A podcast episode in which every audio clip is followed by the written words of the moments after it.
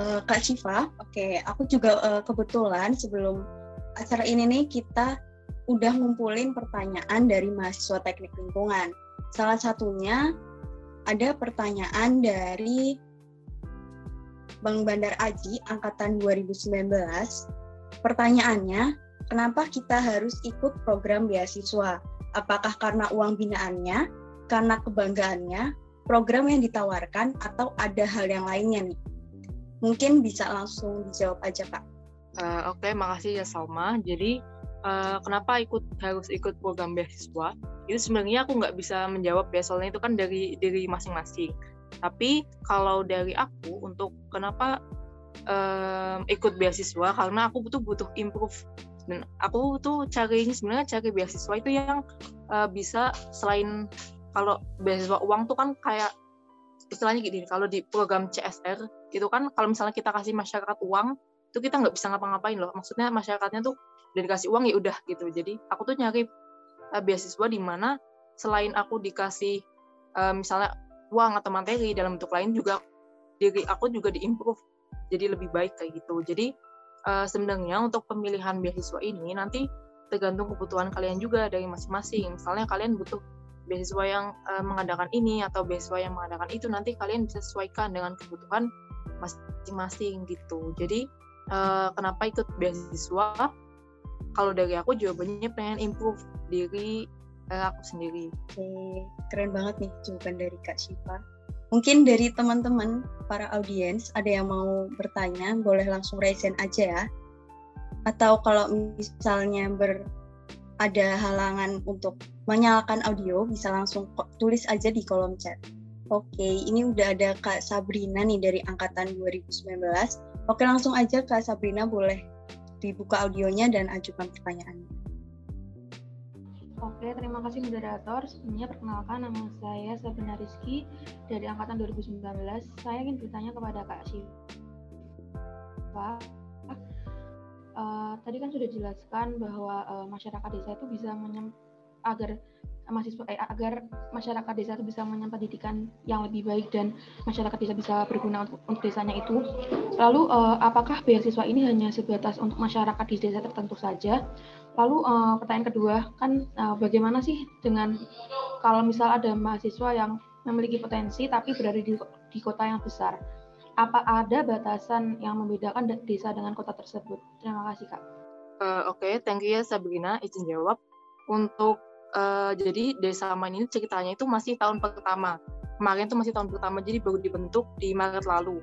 Jadi istilahnya uh, untuk cakupan beasiswa desa main emang yang pertama itu masih uh, orang yang kuliah di Jogja dan Solo gitu. Dan syaratnya juga harus berasal dari desa. Tapi nggak menutup kemungkinan misalnya di tahun-tahun uh, berikutnya atau beasiswa-beasiswa desa main yang lain bakalan membuka juga untuk orang kota dan untuk harapannya untuk seluruh Indonesia juga bisa. Nanti teman-teman bisa langsung aja follow dari Instagramnya Desa Main supaya lebih update tentang informasi scholarship Desa Main 2.0. Gimana Kak Sabrina? Apakah sudah terjawab? Oke, udah terjawab Kak Syifa. Makasih Kak buat jawabannya. Oke, mungkin untuk teman-teman boleh nih langsung aja raise hand atau tulis pertanyaannya di kolom chat. Oke, mungkin untuk menunggu uh, pertanyaan dari teman-teman audiens di room ini, mungkin uh, aku bakal bacain lagi pertanyaan yang udah uh, kami kumpulkan ya kak dari para mahasiswa teknik lingkungan nih. Ada pertanyaan dari Ricky Maulana angkatan 2020. Bagaimana caranya bisa memperoleh beasiswa? Latar belakang saya itu uh, karena latar belakang saya itu biasa-biasa saja apakah bisa memperoleh beasiswa tersebut, Kak? Uh, Oke, okay. makasih ya pertanyaannya Rifki ya, tadi Rifki atau Riki. Um, untuk pertanyaan ini sebenarnya uh, jawabannya pun dari diri kalian masing-masing ya, soalnya kan menurutku nggak ada orang yang biasa-biasa aja gitu. Semua masing-masing orang pasti punya potensinya sendiri, cuma mungkin uh, si uh, teman-teman ini masih belum menemukan apa yang mereka suka, apa yang mereka mau kayak gitu. Jadi uh, saranku pasti bisa. Untuk dapat beasiswa tuh pasti bisa yakin aja. Soalnya kayak gini aja kayak uh, kalau kalian yang nggak mengkerenkan diri kalian lagi itu siapa lagi yang mau mengkerenkan diri kalian lagi? Soalnya uh, pada akhirnya semua kita itu adalah nah, sendiri gitu. Jadi up yang support system yang paling benar adalah emang dari kita sendiri. Jadi kalau misalnya kita pun udah underestimate sama kita sendiri itu bakalan uh, memperkecil peluang yang kalian bakal dapatkan kayak gitu. Jadi first step adalah kalian tuh harus yakin kalau kalian tuh bisa. Jangan pernah menganggap kalian tuh biasa-biasa aja. Jadi uh, saranku adalah kalian harus temuin apa sih yang kalian mau apa sih yang kalian pengen. Nah di mana ketika udah kalian udah tahu apa yang kalian mau apa yang kalian pengen kalian bakalan lebih mudah buat uh, improve dari diri kalian sendiri dan menjadi orang yang um, istilahnya lebih baik dibandingkan sebelumnya gitu gitu aja sih dari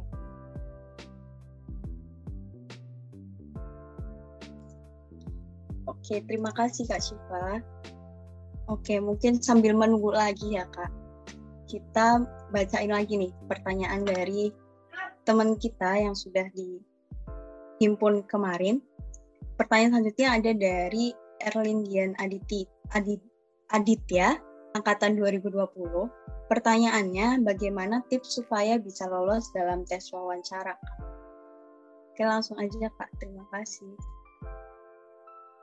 Yuk dari teman-teman mungkin bisa mempersiapkan pertanyaannya ya sambil nunggu Kak Siva. Dari kakak abang mungkin, dari teman-teman juga. Oke, mungkin buat uh, teman aku nih, buat Mas Gregor. Gimana nih kalau misalnya dari pemaparannya Kak Siva, tanggapan Kak Mas Gregor ini gimana nih? Minat enggak sih buat uh, join Desa Main? Uh, Oke, okay, terima kasih atas waktunya ya.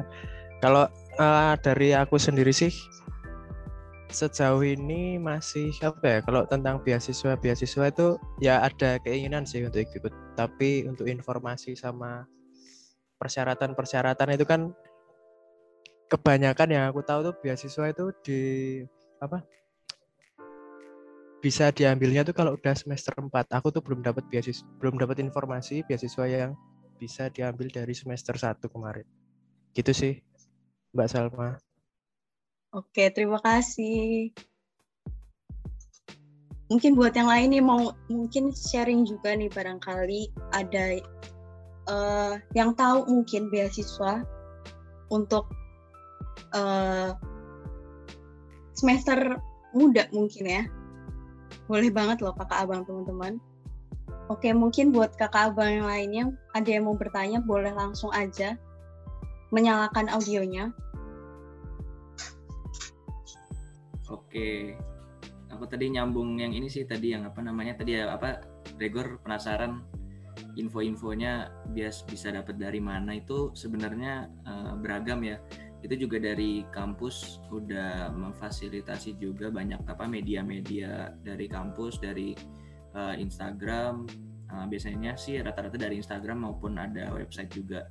Dan di himpun HMTL pun juga kadang sering uh, apa namanya sharing-sharing uh, informasi juga uh, mengenai beasiswa-beasiswa dan itu persyaratannya persyaratannya pun uh, bervariasi juga sih selama ini ada yang bisa mulai dari uh, semester 2, semester 3 sampai semester semester 6 pun juga uh, masih ada sih. Jadi uh, mungkin nanti uh, bisa sambil dicek-cek aja atau uh, biasanya uh, kalau mau ngecek juga tuh uh, kita bisa uh, di Google aja pun kalau misalnya mau nyari uh, info beasiswa gitu misalnya kalian uh, search aja info beasiswa. Nah di situ nanti uh, udah banyak tuh lumayan uh, apa uh, banyak link-link yang mencantumkan uh, beberapa info beasiswa. Jadi uh, apa namanya uh, gimana kalian ini sih pengen cari tahu aja. Jadi di situ uh, pasti nanti semakin kalian uh, pengen tahu atau pengen uh, apa ya pengen pengen mencari terus lah. Jadi nanti pasti uh, banyak informasi-informasi tentang beasiswa gitu. Jadi mungkin nanti uh, bisa lebih dicari lagi sih apa namanya uh, info-info mengenai beasiswa. Karena tiap tiap tahun tiap bulan pun biasanya ada program-program yang di apa diselenggarakan. Baik dari apa namanya dari perusahaan-perusahaan, universitas atau dari pemerintah pun juga ada dan itu uh, bervariasi juga ada yang di uh, dalam negeri, di luar negeri juga banyak. Jadi misalnya nanti teman-teman uh, apa namanya ada yang mau keluar negeri itu nanti bisa uh, cari uh, beberapa referensi uh, beasiswa gitu. Gitu Salma. Terima kasih buat infonya Mbak Oke, gimana nih? Kak Syifa mungkin udah balik atau belum ya? Oke, mungkin belum ya. Uh, ini aku dapat kabar nih, katanya ada dari kakak abang kita, dari kakak kita yang dapat beasiswa juga nih. Buat Kak Erina mungkin boleh uh, sharing mungkin ya, gimana sih uh, beasiswa yang Kak Erina dapat ini? Oke, okay. uh, suara aku kedengaran nggak? dengeran kak sebenarnya kalau mau dibilang dapat beasiswa ya? Uh, beasiswa yang aku dapat itu sebenarnya dari UPN aku di sini mau sharing-sharing aja sih kayak apa aja yang disiapin. Karena kan kalau dapat beasiswa itu kan uh, pasti banyak kan hal-hal yang harus disiapin kayak berkas-berkasnya gitu. Uh, dari yang beasiswa yang aku dapat itu uh, syarat-syaratnya tuh kayak uh, disiapin kakak terus pokoknya data-data pribadi gitu loh buat uh, waktu seleksi administrasi. Oh, oke, okay, aku mau kasih tahu tahapannya dulu sih. Pokoknya awal itu pendaftaran dan kayaknya emang banyak banget kan pasti yang mau ikut beasiswa gitu. Terus habis itu ada seleksi administrasi. Nah, seleksi administrasi itu Uh, kayaknya waktu itu sekitar satu bulanan lebih gitu diceknya. Terus baru ada pengumuman di seleksi administrasi. Terus udah sih kayak harus nunggu pengumuman lagi dan aku juga nggak tahu sebenarnya itu tuh uh, bakal ada pemberitaan lebih lanjut atau enggak. Cuman dari info yang aku dapat udah selesai buat tahapan seleksinya, jadi cuma tinggal nunggu pencairan dananya aja sih. Kalau dari aku gitu sih, udah. Makasih. Oke, terima kasih Kak Erina. Gimana nih Kak Syifa, apakah sudah kembali? Oke, mungkin belum ya. Buat kakak abang dan teman-teman mungkin bisa juga loh sharing-sharing tentang mungkin tahu beasiswa atau telah mendapatkan beasiswa. Boleh banget langsung open aja mic-nya habis itu langsung sharing tentang beasiswa yang kalian dapat dan apa aja sih syarat-syaratnya gitu. buat yang yang mau bertanya juga boleh banget langsung mungkin sambil membuka Syifa juga boleh ditulis di kolom chat juga. Atau mungkin masih mempersiapkan pertanyaannya nih?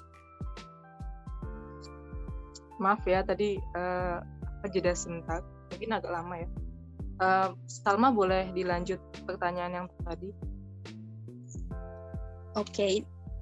pertanyaannya dari Erina Dian Aditya, angkatan 2020. Uh, eh, untuk pertanyaannya, bagaimana tips supaya bisa lolos dalam tes wawancara? Silahkan Kak.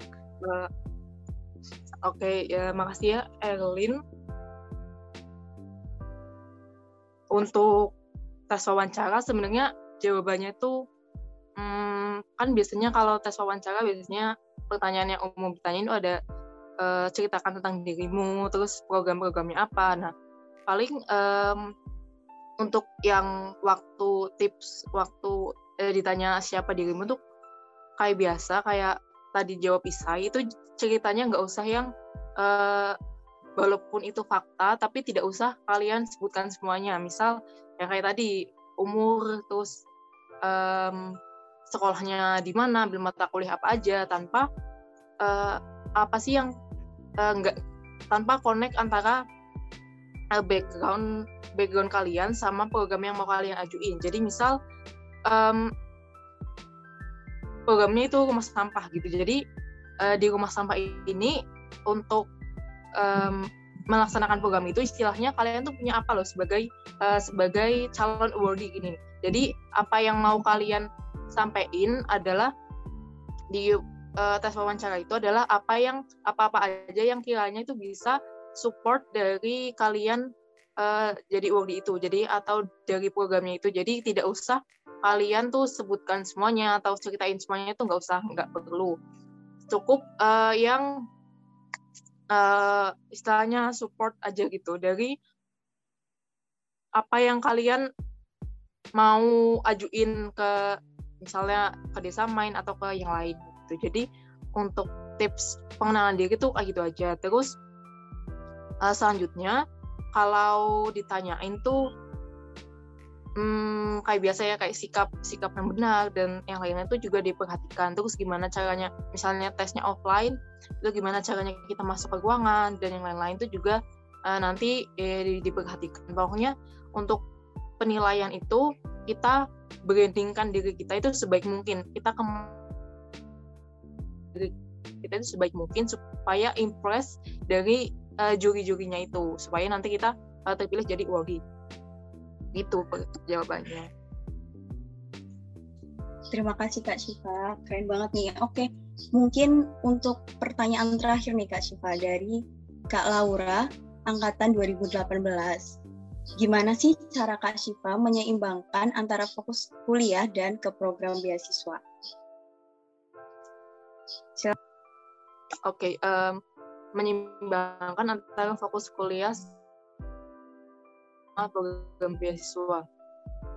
Sebenarnya kalau dari ini, jujur dari dunia perkuliahan juga aku agak sedikit uh, teroyak-oyak, terseok-seok ya, seperti yang lainnya itu seperti pada umumnya mahasiswa TLB ya seok-seok. Soalnya kan selain uh, uh, uh, jadi kuliah, terus ada work di, terus ada uh, urusin beberapa uh, urusan lain juga. Nah, kalau dari aku, nah biasanya tadi dulu aku kasih um, tahu aja beberapa orang itu biasanya buat priority list uh, list prioritas. Jadi apa yang harus dikerjakan urgent sekarang waktu itu juga atau apakah nanti bisa dikerjakan nanti atau tidak terlalu penting atau penting banget. Nah biasanya orang-orang tuh buat uh, kayak gitu. Cuma kalau dalam kasusku ini aku itu biasanya di pagi hari itu aku ngelis apa-apa yang uh, mau aku kerjain di hari itu. Misal di kan ada Google Keep gitu ya. Kita kan kalau sekarang kan kuliahnya online jadi kan antara laptop dan HP itu harus tersinkron gitu ya biar lebih enak.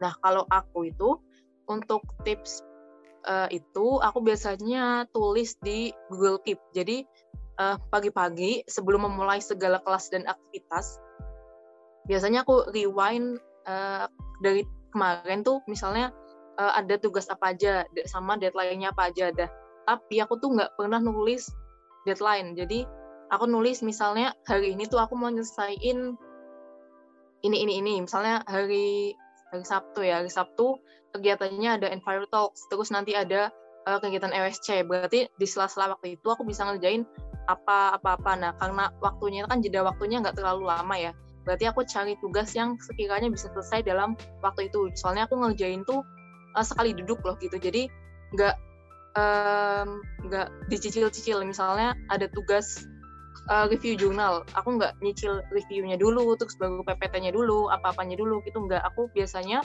langsung sekali duduk. Soalnya biasanya kalau kalau dalam kasusku ya misalnya kita ngerjain tugas tuh um, dicicil-cicil dulu nanti hasilnya tuh bakalan nggak nyambung antara pekerjaan pertama terus ke pekerjaan kedua pekerjaan ketiga dan nggak nyambung gitu. Dan akhirnya hasilnya pun enggak uh, maksimal enggak semaksimal kita ngerjain kayak kalau misalnya langsung ngerjain kan otaknya kayak masih nyambung nyambung gitu. Nah itu makanya aku lebih suka ngerjain yang sekali duduk tuh langsung beres gitu.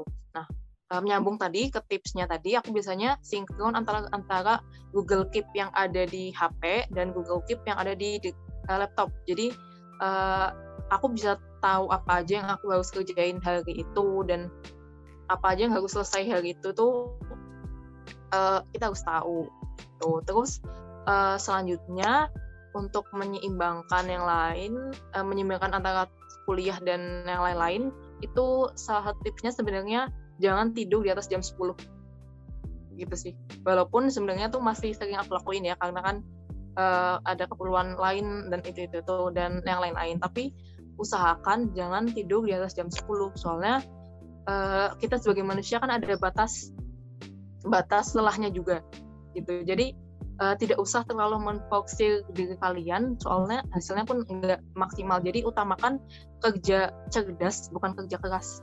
Kalau kerja keras kan kita uh, dari pagi sampai malam atau dari apa sampai apa tuh lembur terus ini ngerjain ngerjain ngerjain ngerjain ngerjain. Tapi kerjalah secara cerdas gitu. Jadi misalnya walaupun ada banyak deadline ada banyak apa tapi usahakan istirahatnya itu tetap cukup supaya nanti bangun-bangunnya pun uh, bisa ngelanjutin dengan lebih optimal lagi. Soalnya kalau misalnya um, kita maksain sampai pol banget gitu sampai pol bener-bener ke pucuknya maka nanti malah capek di kitanya sendiri gitu. Jadi uh, lebih baik kamu tidur tenang tidur sengaja tidur tenang tanpa kepikiran tugas walaupun ada tugas dibandingkan kamu ketiduran tapi bangun-bangun panik belum ngerjain tugas apa-apa gitu. Jadi lebih baik kamu tidur sengaja tidur tapi bangun-bangun tuh nggak panik loh. Nggak panik maka di hari itu pun setelah bangun tetap bisa ngerjain yang lain nggak nggak panik ah, ini ya Gus ini belum selesai ini belum selesai kayak gitu. Jadi lebih baik kalau misalnya udah capek tidurlah. Gitu sih terima kasih kak Syifa. Oke mungkin um, ada yang mau mengajukan pertanyaan lagi nih sebelum kita lanjut ke acara selanjutnya? Uh, izin bertanya. Silakan Deli. Perkenalkan nama saya Deliana. Tanya kepada Kak Syifa, uh, Kak menurut Kakak gimana tanggapan Kakak mengenai beasiswa itu yang pada umumnya hanya diperuntukkan untuk orang-orang pintar kan karena emang biasanya tuh syarat beasiswa tuh harus memiliki akademik yang bagus ya. Nah, tapi kan padahal sebenarnya beasiswa itu tuh tujuan utamanya untuk memberikan dukungan moral kepada mahasiswa yang emang dia pengen mengembangkan dirinya termasuk mengembangkan dari segi nilai akademisnya. Jadi pendapat Kak Aulia itu gimana? Terima kasih. Oke, makasih ya Deli. Ini langsung dijawab atau gimana Salma? Silakan Kak, boleh langsung jawab. Pertanyaannya ini menjebak sekali ya. Kalau bisa dibilang uh, uh, pendapatku soal beasiswa yang uh, harus mengutamakan orang-orang yang pintar sebenarnya enggak sih kalau dari beasiswa itu juga kan sebenarnya beasiswa itu jenisnya ada banyak ya ada yang uh, emang syaratnya tuh harus misalnya IPK 4 atau syaratnya tuh cuma uh, misal uh, dari kondisi keuangan misalnya kayak gitu kan banyak ya kalau untuk beasiswa itu. Nah uh, karena ditanyain tentang prasyarat prasyarat tadi biasanya kan untuk prasyarat uh, standar kepintaran sebenarnya bukan standar kepintaran sih apa ya standar pengukuran karena sifatnya kan kualitatif ya. Kita misalnya sebagai uh, yang memberi beasiswa kan kita nggak tahu prestasi apa yang mereka punya di kuliahan kayak gitu kan. Kayaknya kan emang diukurnya tuh dari IPK gitu. Kayak tadi aku um, iniin tadi yang tadi di depan. Jadi IPK itu atau orang-orang yang uh, istilahnya dianggap punya IPK bagus itu sebenarnya uh, kalau buat aku sendiri IPK itu bukti aja ke semuanya ke pertanggungjawaban kita. Misalnya ke orang tua yang udah biayain terus tanggung jawab ke misal diamanahi jadi apa di organisasi dan gimana kita bisa manage dari walaupun kita punya kegiatan yang sebanyak mungkin misal jadi uh, ketua himpunan atau jadi apa atau jadi apa. Nah tapi uh, di mana kita bisa manage IPK kita itu uh, tetap uh, bertanggung jawab istilahnya. Aku nggak bakalan bilang IPK tuh harus di atas 3,5, 3,7 atau berapa. Yang penting uh, dari IPK itu istilahnya bertanggung jawab gitu. Misal nggak ada yang nilainya uh, S semua kayak gitu kan. Kalau S semua itu biasanya yang udah nggak masuk kuliah. Jadi uh, menurutku untuk yang beasiswa yang tadi kata Deli itu yang hanya untuk orang-orang pintar itu sebenarnya um, tidak juga seperti itu karena kan dari pemberi beasiswanya juga kan istilahnya apa ya pengen menjamin uang yang mereka kasihkan atau material yang mereka kasihkan tuh benar-benar digunakan sebaik-baiknya oleh orang yang bertanggung jawab. Nah, salah satunya untuk mengukur pertanggungjawaban seseorang terutama mahasiswa di kuliah adalah yang paling gampang adalah dari segi IPK-nya gitu. Makanya kesannya itu uh, harus pintar gitu padahal kan sebenarnya yang penting uh, tanggung jawab aja sama nilainya gitu. Cuma kalau aku pribadi aku menganggap uh, eh, IPK itu sebagai pelaporanku atau tanggung jawab pada orang tua gitu jadinya harus dibuat sebaik mungkin yang aku bisa gitu untuk IPK dan kalau misalnya teman-teman makanya tadi yang ada know yourself itu jadi kan kalian tahu apa sih yang kalian mampu apa sih yang kalian bisa dan apa sih beasiswa yang cocok buat kalian jadi apply beasiswa itu enggak uh, sembarangan gitu enggak asal pilih aja enggak asal nembak aja gitu Terima kasih Kak Syifa. Gimana nih Dali? Udah kejawab belum pertanyaannya? Hmm, udah Kak, terima kasih. Saya, Salma Pentanur Atari, pamit undur diri. Stay safe dan sampai jumpa di acara kami selanjutnya ya. Wassalamualaikum warahmatullahi wabarakatuh.